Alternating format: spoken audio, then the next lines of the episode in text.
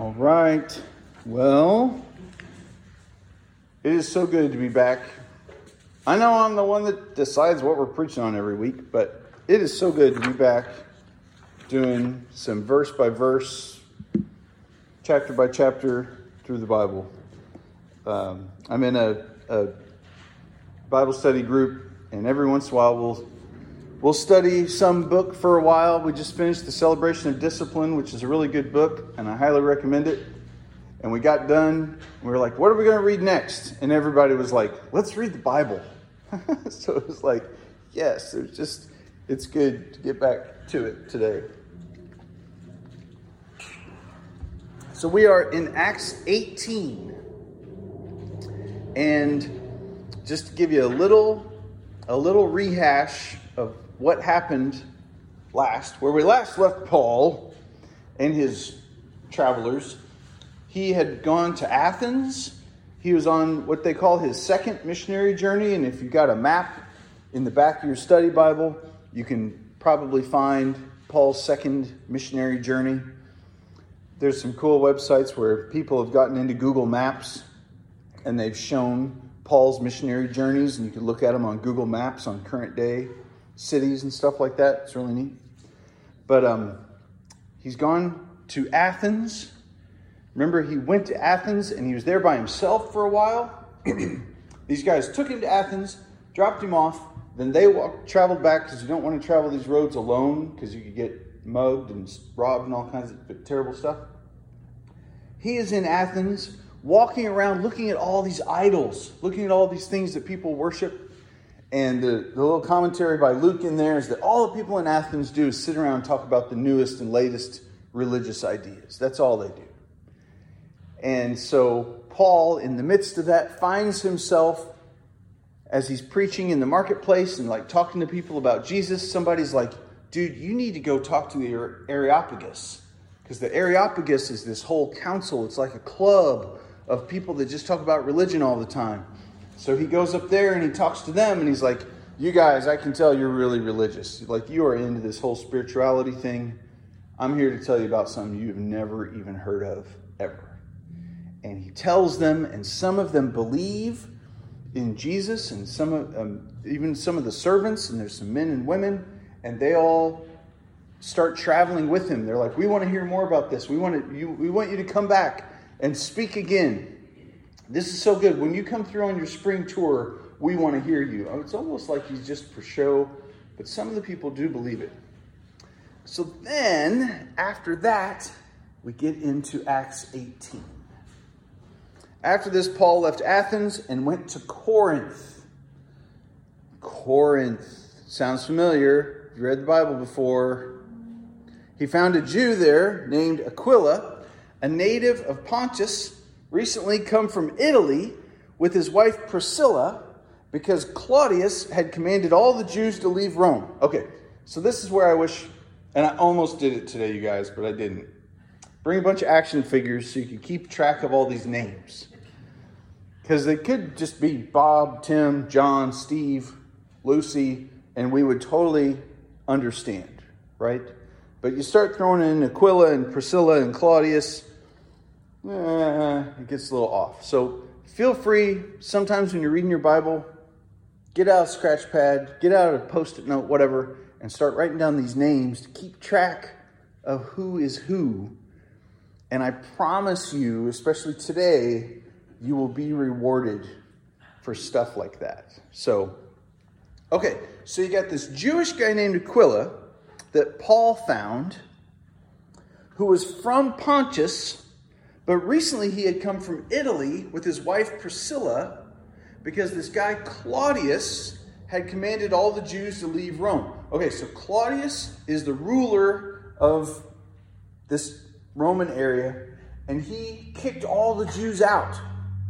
Okay, so historically, this actually gets worse. It's not that he kicked everybody out, it's that he made no one was allowed to gather in a synagogue. He closed down all Jewish gatherings. And Jews are, you know, they're, remember the Sabbath and keep it holy. And if you're not at the temple and the temple is so far away, what do you do? You have to come together to remember the Sabbath and keep it holy by getting, if you have 10 men together, then it's called a synagogue, and you have to do that. And if you're not allowed to do that, then you can't even perform one of the most basic acts of Judaism, okay? And so, by default, everybody leaves. Aquila and Priscilla, or some of them, because he was of the same trade, he stayed with them and worked because they were tent makers by trade. And he reasoned in the synagogues every Sabbath and he tried to persuade the Jews and Greeks. Okay, this is just so awesome. It doesn't say anything about Paul converting Aquila and Priscilla. It doesn't say, so Paul reasoned with them and they became but everywhere else, Paul runs into people and they name the people, and Paul either converts them or, you know, gets in a fight with them. And a lot of historians look at this and they say it's because Priscilla and Aquila were already Christians. So they were Christians in Rome, but Christians and Jews were all the same people, right? They haven't separated. They're not even going to really separate until like the 200s. So Aquila and Priscilla are regarded as Jews, even though they're Christians. They believe in Jesus. They get run out of Rome to Corinth. Somehow, highly likely this would happen. Paul, who's a tent maker, tracks down other tent makers, and he may have even heard of them, or they would have heard of him. Because remember, um, at one point, Paul is preaching, and all of Asia hears the gospel. So word is getting out all over the place about this guy Paul and traveling around and all these miracles and all this stuff. So they run into each other. Paul's a tent maker. Okay, we got to talk about this for a minute. There's probably three places that Paul set up shop and did his business. It, it would take a lot of tools to be a tent maker. You would have you would have knives. Depending on what stage of the tent making process you worked in, you might be the person that got all the wool together from the sheep and spun that into thread and had a loom where you would weave it into the fabric. Probably, Paul is probably not that stage of a tent maker because you would have to have a loom. You would have to have a lot of equipment and you would live somewhere close to a bunch of sheep because they don't have semis they can just, you know, ship the parts to China, have the parts assembled, ship them back to Japan, have the thing put into the car, and then have the car shipped to Evansville where Dan can drive it. Right? They don't do that. If you were a, a fabric maker, you would live pretty close to your sheep that were supplying you with the wool. What's more likely is that Paul was kind of the builder of it. That would, so he would take the fabric and he would cut it and sew it and probably cut wood that would be the wooden parts of the tent. And that part, he wouldn't have to have a lot of gear. He wouldn't have to, like, he would basically have a toolbox. And that would permit him to travel around. To the people of Thessalonica, Corinth, and Ephesus, he makes a comment about he never needed money from any of them because he worked. And so he, from that, we figure he probably set up shop in Thessalonica and in Corinth and in Ephesus, which is super cool because we have letters to the people of Thessalonica, Corinth, and Ephesus. So those are places that he spent a lot of time. Spoiler alert, right? He spent a lot of time there enough that when he would leave, he would write letters back to them. So he's got a job he runs into people because of his job that are also Christians, but during the week, he is working, but every Sabbath, he is there at the synagogue in Corinth, persuading the Jews and the Greeks. We don't know how long that he did that. We don't know how many weeks. But at some point in Acts 18:5, Silas and Timothy arrive from Macedonia, and Paul is occupied with the word, testifying to the Jews that Christ, the Christ was Jesus. So just imagine you're Silas and Timothy. Like, you're, you kind of did this Athens thing, and then you're off to Macedonia, and now we got to track down Paul. Where are we going to find him? We know where Paul always starts, right? He usually goes to the market. If there's a market, he goes to the synagogue if there's a synagogue. So let's go to the synagogue. Silas and Timothy show up at the synagogue, and here's the scene. Paul is occupied with the word, testifying. They oppose and revile him, and he shook out his garments and said, Your blood be on your own heads. I'm innocent. From now on, I'm going to the Gentiles. we don't know how it played out, but can you just imagine Timothy and Silas? They're both much younger guys showing up you know, it's kind of like you're going to meet your mom at the restaurant and you show up and she's yelling at the waiter and throwing food at him and saying, I don't want cheese and throwing cheese at him and I'm going to Wendy's instead of McDonald's. I'm never eating here again. It's just this tense, this is what they enter into. he left there and he goes to the house of a man named Titius Justus, a worshiper of God. So, worshiper of God is a weird phrase if you were a Gentile and you wanted to become Jewish, you could become a Gentile worshiper. And you would do a couple things and you get circumcised and you make a couple sacrifices, but you couldn't be Jewish because you weren't born Jewish. And so you'd be like a God-fearer or you'd be a worshiper of God. And that might be what Titius Justus is that he's, he's Greek, he's Gentile, He's not raised Jewish. He's not born Jewish. He has no Jewish ancestry, no ties back to Abraham, but he believes this, this Old Testament stuff. And Paul, the other cities he's been in, when he mentions the Gentiles, that's when he gets thrown out, right? When he mentions the Gentiles, that's where they get the rocks and they decide they're going to kill him. Corinth has so many Gentile, Gentile Jewish people in it that when he says, I'm going to the Gentiles, nobody raises a fight because they're, they're all Gentiles. All right, well, get out of here then, go somewhere else. And he goes to the house of this guy, a worshiper of God. His house was next door to the synagogue.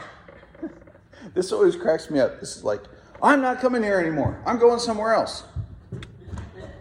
Okay, now I'm here. then he goes right next door. Like they'd share a parking lot, you guys. This is you, we all get mad at each other, and I buy the Dollar General and open a church in the Dollar General, right? This is this is so it's almost comical how this works. And and it's just you know how God God is at work. God is using this. So, these uh, lecture halls or lecture houses, it was a popular thing to hear people speak. You would go and you would you would hear a speaker, and it wasn't just a church thing um, by any means. You could go hear people recite poetry. You could go hear people recite the current political ideas and why Caesar is so awesome. You would just go hear speeches. That was like the entertainment thing. And so Next door to the synagogue is another place where Paul can speak in a public forum, and he's going to go speak there. Crispus, all right, now we got another name, so you're going to write down Crispus. Crispus, the ruler of the synagogue, believed in the Lord, together with his entire household. And many of the Corinthians, hearing Paul, believed and were baptized. Okay, so synagogue ruler was kind of like the house band at a restaurant. Remember how I said a synagogue is when you get at least 10 Jewish guys together and now you can call it a synagogue and now we're all talking. Well, you didn't know who was going to teach on any given Sabbath. Everybody would come and they'd all kind of murmur to each other, and Mike would be like, Yeah, I, I got nothing this week. Jim, what about you? And Jim would be like, Okay, yeah, I got something. And then we would all sit and Jim would speak, and that would be our Sabbath celebration for that day, for that week. Well, you'd have another guy like Crispus and his family, and they would all live in the back. And they'd be the security guard. He, Crispus would be security and maintenance. And if nobody had anything to teach, it'd be up to him to teach that Sabbath. So he had to be a teacher, he had to be a, leader. You know, if people came during the week, it's kind of like our whole idea of uh, having a parsonage, right? Where somebody could come during the week, 3 a.m. on a Tuesday, knock on the door, Pastor, Pastor, blah, blah, blah. That's what the leader of the synagogue was. Crispus, the ruler of the synagogue, believed in the Lord. He became a Christian together with his entire household. So now you got all the people that are living in the synagogue and taking care of it all day have become Christians. How's that going to work? When you just ran out the main evangelist that was talking about Jesus, you ran him off and he said he's going next door. Well, the Bible is the best interpreter of itself. If you flip over, you don't have to, but you can make a note. 1 Corinthians 14 Paul has writ, written a letter to the Corinthian church about how they're all divided. And he says, I am so glad I didn't baptize any of you, because then you'd all be on my side. I'm glad that I baptized none of you except Crispus. Oh, yeah! So Crispus, the ruler of the synagogue, was one of these people that got baptized by Paul. He's, Paul says, I thank God that I baptized none of you except for Crispus and Gaius, so that no one may say that you were baptized in my name. Follow Jesus, right? Oh, yeah, I also baptized the household of Stephanus. Beyond that, I don't know whether I baptized anybody else. Like, he doesn't even remember. So we know from 1 Corinthians that Crispus, the leader of the synagogue, wasn't just a believer in the Lord, he got baptized by Paul. So you can imagine the the disturbance that that would make in the synagogue. But he says, I'm not preaching to you guys anymore. I'm going to the Gentiles. And he goes next door. The Lord said to Paul one night in a vision, this is Acts 18 9, Do not be afraid. Go on speaking and do not be silent. For I am with you, and no one will attack you to harm you, for I have many in this city who are my people. Can you imagine what that is like for Paul to hear that?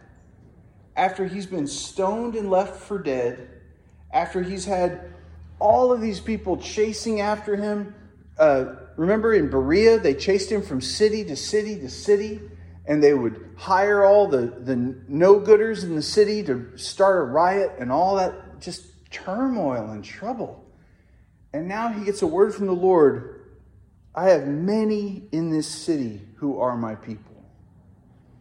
Don't be afraid. This sounds just like the encouragement in Isaiah 41. Isaiah 41, God says to Isaiah, He says it to Israel, You're my servant. I've chosen you. I won't cast you off. Fear not. I am with you. Don't be dismayed. I am your God. I will strengthen you. I will help you. I will uphold you with my righteous right hand. All who are incensed against you will be put to shame and confounded. Those who strive against you will be as nothing and will perish. Those who seek to contend with you, you'll look for them and you won't find them. Those who war against you will be like nothing at all. Gosh, just think about what we could do and what our lives would be like if we had that kind of confidence. I, the Lord, your God, hold your right hand. It is I who say to you, Fear not, I am the one who helps you. Fear not, you worm Jacob, all of you men of Israel. I am the one who helps you, declares the Lord. Your Redeemer is the Holy One of Israel. Like, if you can take that into your soul as being true and real, because it is, you get all kinds of different levels of confidence. You get all kinds of different levels of, wow, God is holding my right hand. Like, I mean, presumably everybody's right handed, right? So that's where your power and your strength is. God is holding my strength. God is holding my power. We, we make jokes, you know, we'll play a game and, and I'll play left handed just to make it harder on me, you know, and, and like your right hand, your power, everything that you're able to do anything with, God is holding that. And He's not holding it back, He's holding it to, to secure you. And so here's Paul, outraged at all these people opposing him. He's like, You guys, I am so done with you. I am going only to the Gentiles. And he goes next door and he has this dream, and God says, You keep going. Nobody is going to oppose you. You just, like, how would you preach if nobody was going to oppose you? How would you live? What in the world would you ever post on Facebook if you weren't fighting with anybody? if you were so free that God was with you in every single thing. And so, what does Paul do? He stayed a year and six months teaching the word of God among them. Guess how awesome this is, you guys? Paul was preaching to Jews in the synagogue. That's an hour on Friday night. He gets cut off from that. Guess what he does now? Sunday through Saturday, 9 to 5. You just you just cut off Paul's 1 hour to the Jewish people and you unleashed him to 24/7 before the Gentiles. And he does it for an hour a, a year and a half. Wow. Was that terrible? When Silas and Timothy show off, show up and they see Paul and he's like, I'm done talking to you. I'm shaking my clothes. Like, oh, this is terrible.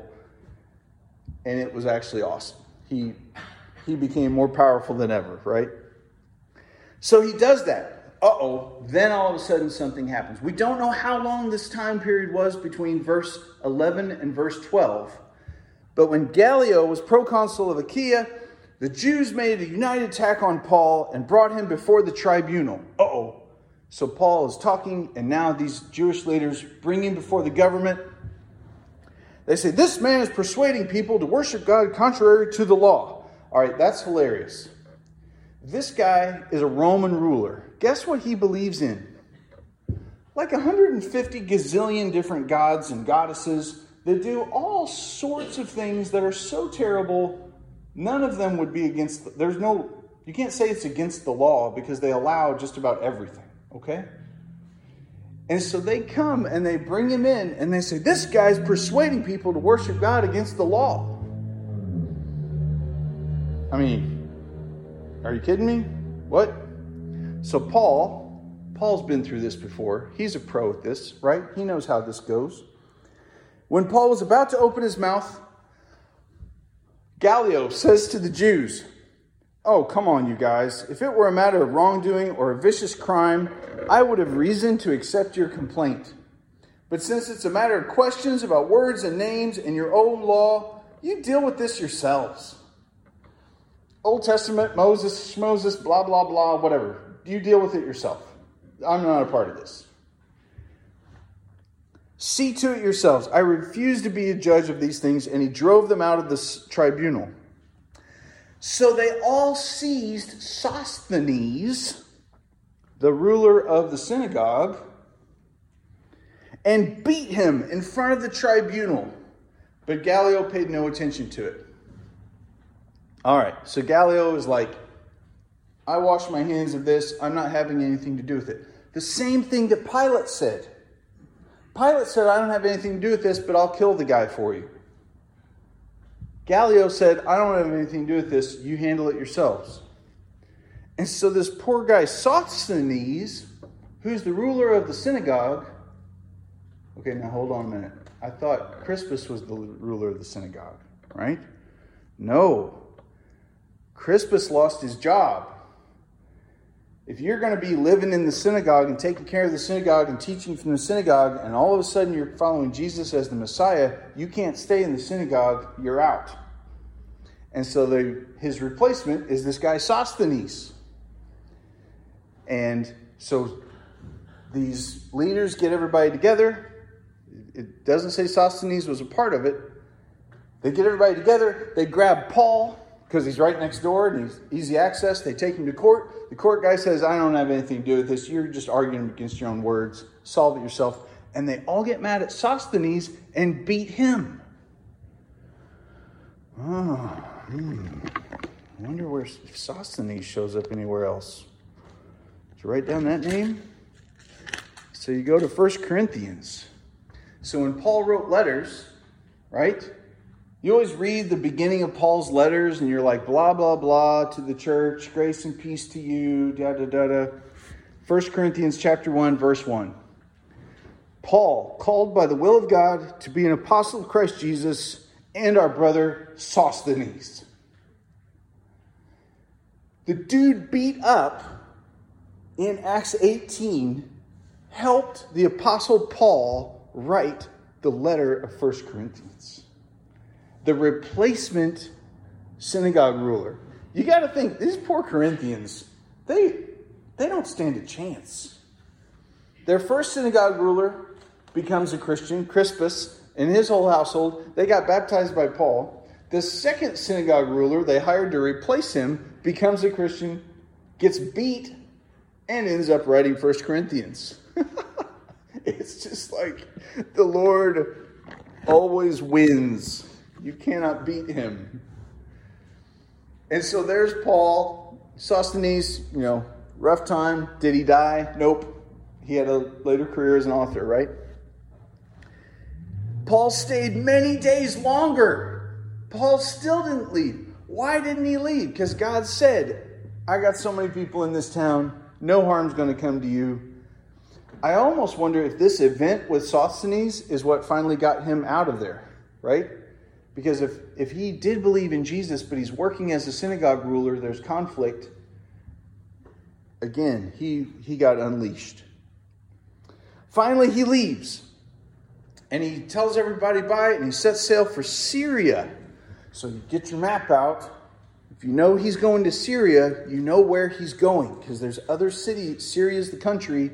The cities in Syria, you, you, you already get a couple of alarms going off.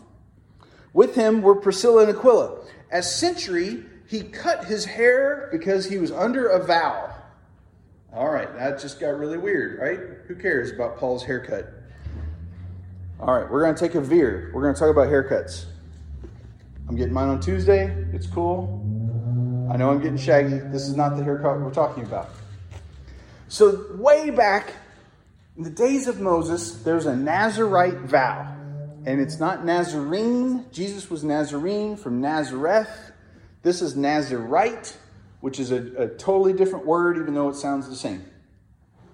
And if you were so thankful to God and you are just rejoicing in the Lord, the Lord pulled me through this, the Lord did this great thing, then you might take a Nazarite vow. And so, what you're going to do is you're going to, sh- uh, men and women can do this, is open to men or women. You shave your head, guys, you shave your beard, and you begin. And you have you can do that anywhere. Any city where he does it in Cenchreae. You wait a week. A week was common, seven days was common, 30 days was even more common. And that is a time of being set apart, a holy time for God, kind of like Lent on steroids, okay? So this is a holy time to God. I'm not going to drink any wine. I'm not going to eat any grapes. I'm not going to have anything remotely close to grapes. No grape jam. I'm not even, they, they would later say, don't even go to a vineyard and don't be around people drinking wine. It's okay to drink beer, but you might get drunk on beer and then have a drink of wine, and that ruins everything. You're not going to go to any funerals during this time. So even if one of your parents dies, this is in the law. If one of your parents dies during your time of separation, you do not go to the funeral and celebrate it because otherwise it resets and you have to start all over and your first haircut doesn't count. When your time is over, you go and you, you have to go to Jerusalem. This can only be done in Jerusalem. And you shave your head and you shave your beard of everything that's been growing during your time of. You bring a male lamb, a year old, so they're like 130 pounds. Okay, so get an idea of 130 pound lamb without blemish for a burnt offering, an ewe lamb, female lamb, a year old without blemish, and a ram as a peace offering. So you got three medium sized livestock that you have to buy. You bring them, they're all part of the offering. A basket of unleavened bread, loaves of fine flour mixed with oil, unleavened wafers smeared with oil, and their grain offering and drink offering. So you've got wine skins of wine now. You've got all this unleavened bread.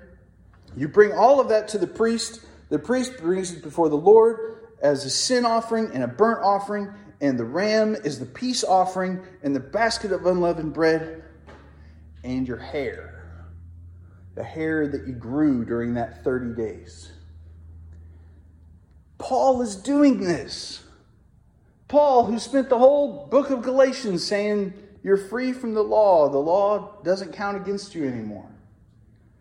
But just out of his own thanksgiving, out of his own desire to worship God and to praise God, at Cenchreae, he cut his hair because he was under a vow. Isn't that wild? Well, the other thing that that means is if he cuts his hair at Cenchreae, between 77 and 30 days later, Paul has to be in Jerusalem. He has to have enough money to pay for a male sheep, a female sheep, and a ram, and all the unleavened bread and the grain offering and the wine offering, and get his hair cut. And he has to afford another haircut after buying all that. So that's a little foreshadowing. We know where Paul's going. Syria is where Antioch is. That's where he left from when he had the fight with Barnabas way back 100 years ago, right? I mean, literally at least a year and a half ago. They come to Ephesus, Acts 18 19. That is the sentence, y'all. This is the first time Paul has come to Ephesus. He has not been to Ephesus yet. Comes to Ephesus and he leaves them there. Who does he leave there? uh, Priscilla and Aquila, the two people that were tent makers, that were Christians, that left Rome when the guy was kicking out all the Jewish people, that he met in Corinth. He leaves them in Ephesus. He's like, You guys stay here and keep going. I just got my hair cut. I got to get to Jerusalem. He left them there, but he himself went into the synagogue, reasoned with the Jews.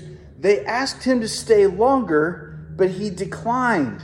This is just so hilarious. Like if you were watching this as a movie and this is a flashback or whatever, he's in Ephesus. He is at the synagogue talking about Jesus, and the people say, Will you please come back? We want to hear more about this. And he's like, Nope. Did you see this haircut? I got to get to Jerusalem. So he leaves and he says, I will return to you if God wills. And he sets sail from Ephesus.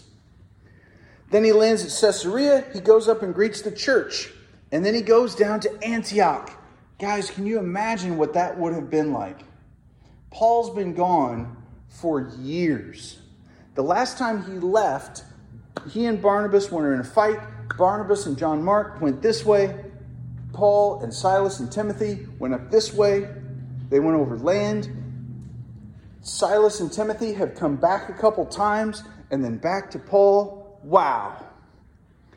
He spent some time there. He went from one place to the next through, oh, oh, oh. He went up and he greeted the church, and then he went down to Antioch. That one line greeted the church and then went to Antioch. A lot of historians think that when he says greeted the church, that was the church in Jerusalem. And so that's when he went, offered his three lambs, offered his haircut, and all that, finished that vow, you think, okay, what would Paul be thankful for?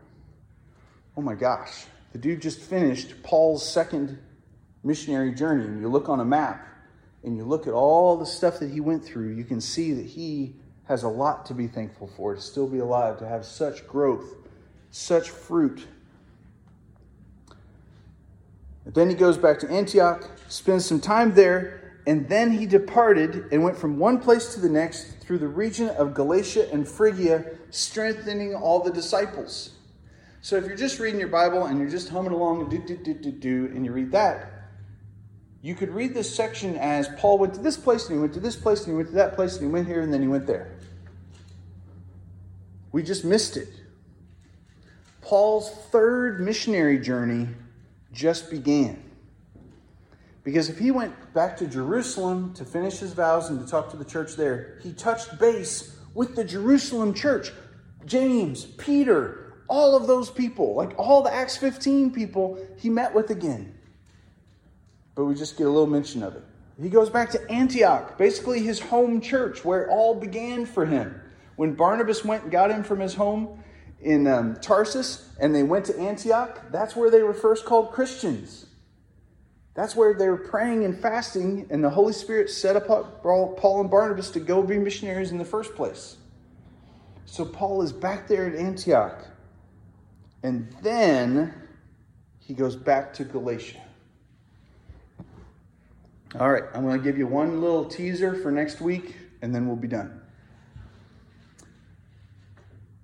Acts 18:24.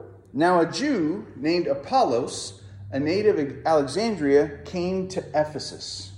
So remember, Paul went to Ephesus with Priscilla and Aquila, talked to the people there. They want to hear more, and then he leaves. After he leaves, this guy Apollos comes, and he shows up in Ephesus. He's a native of Alexandria. He's an eloquent man, competent in the scriptures.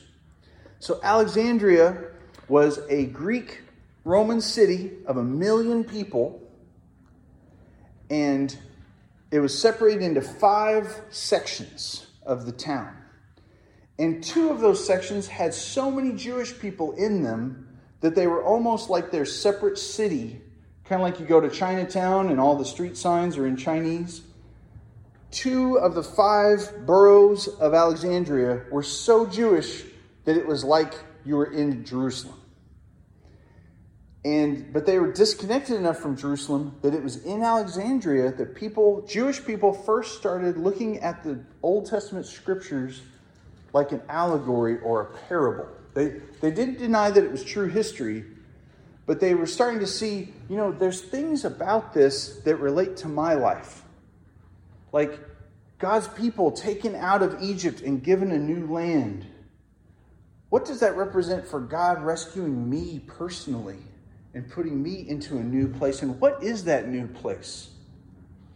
There was a historical Isaiah, and he was a prophet, and he talked about this suffering servant.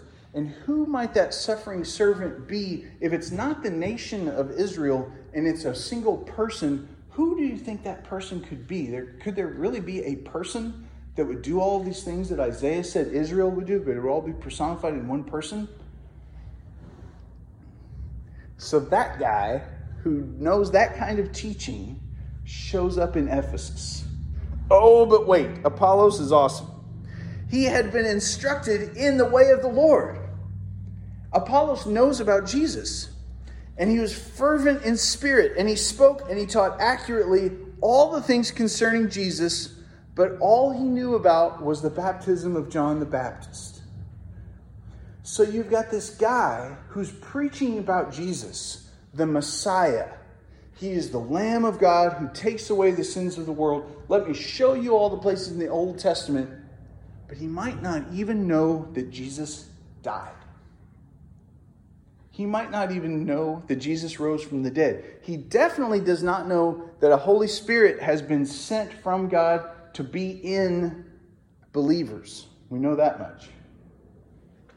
What? He began speaking boldly in the synagogue. So he shows up after Paul leaves, and he's a speaker, and everybody loves to hear him. They, he began to speak boldly, and Priscilla and Aquila, who are still at the synagogue in Ephesus, heard him, and they took him aside and they explained to him the way of God more accurately. So, this guy is this just great speaker for the teachings of John the Baptist, this great elaborator on how Jesus is the Messiah that fulfills everything that the Old Testament talked about, but he's missing one little bit. And what's really scary about this is how much this happens right now today. There's a whole bunch of people that believe in Jesus and they're only going 95% of the way. And they're missing out on the fact that he died for their sins and rose from the dead, and their sins don't count against them anymore. There's all kinds of people that will recognize that, that the Sermon on the Mount is good. You should love your neighbor as yourself. Boy, I sure hope I'm doing good enough to make Jesus like me. Jesus likes you so much. You're an absolute dirtbag. And Jesus loves you. He died on the cross for your dirt bagginess.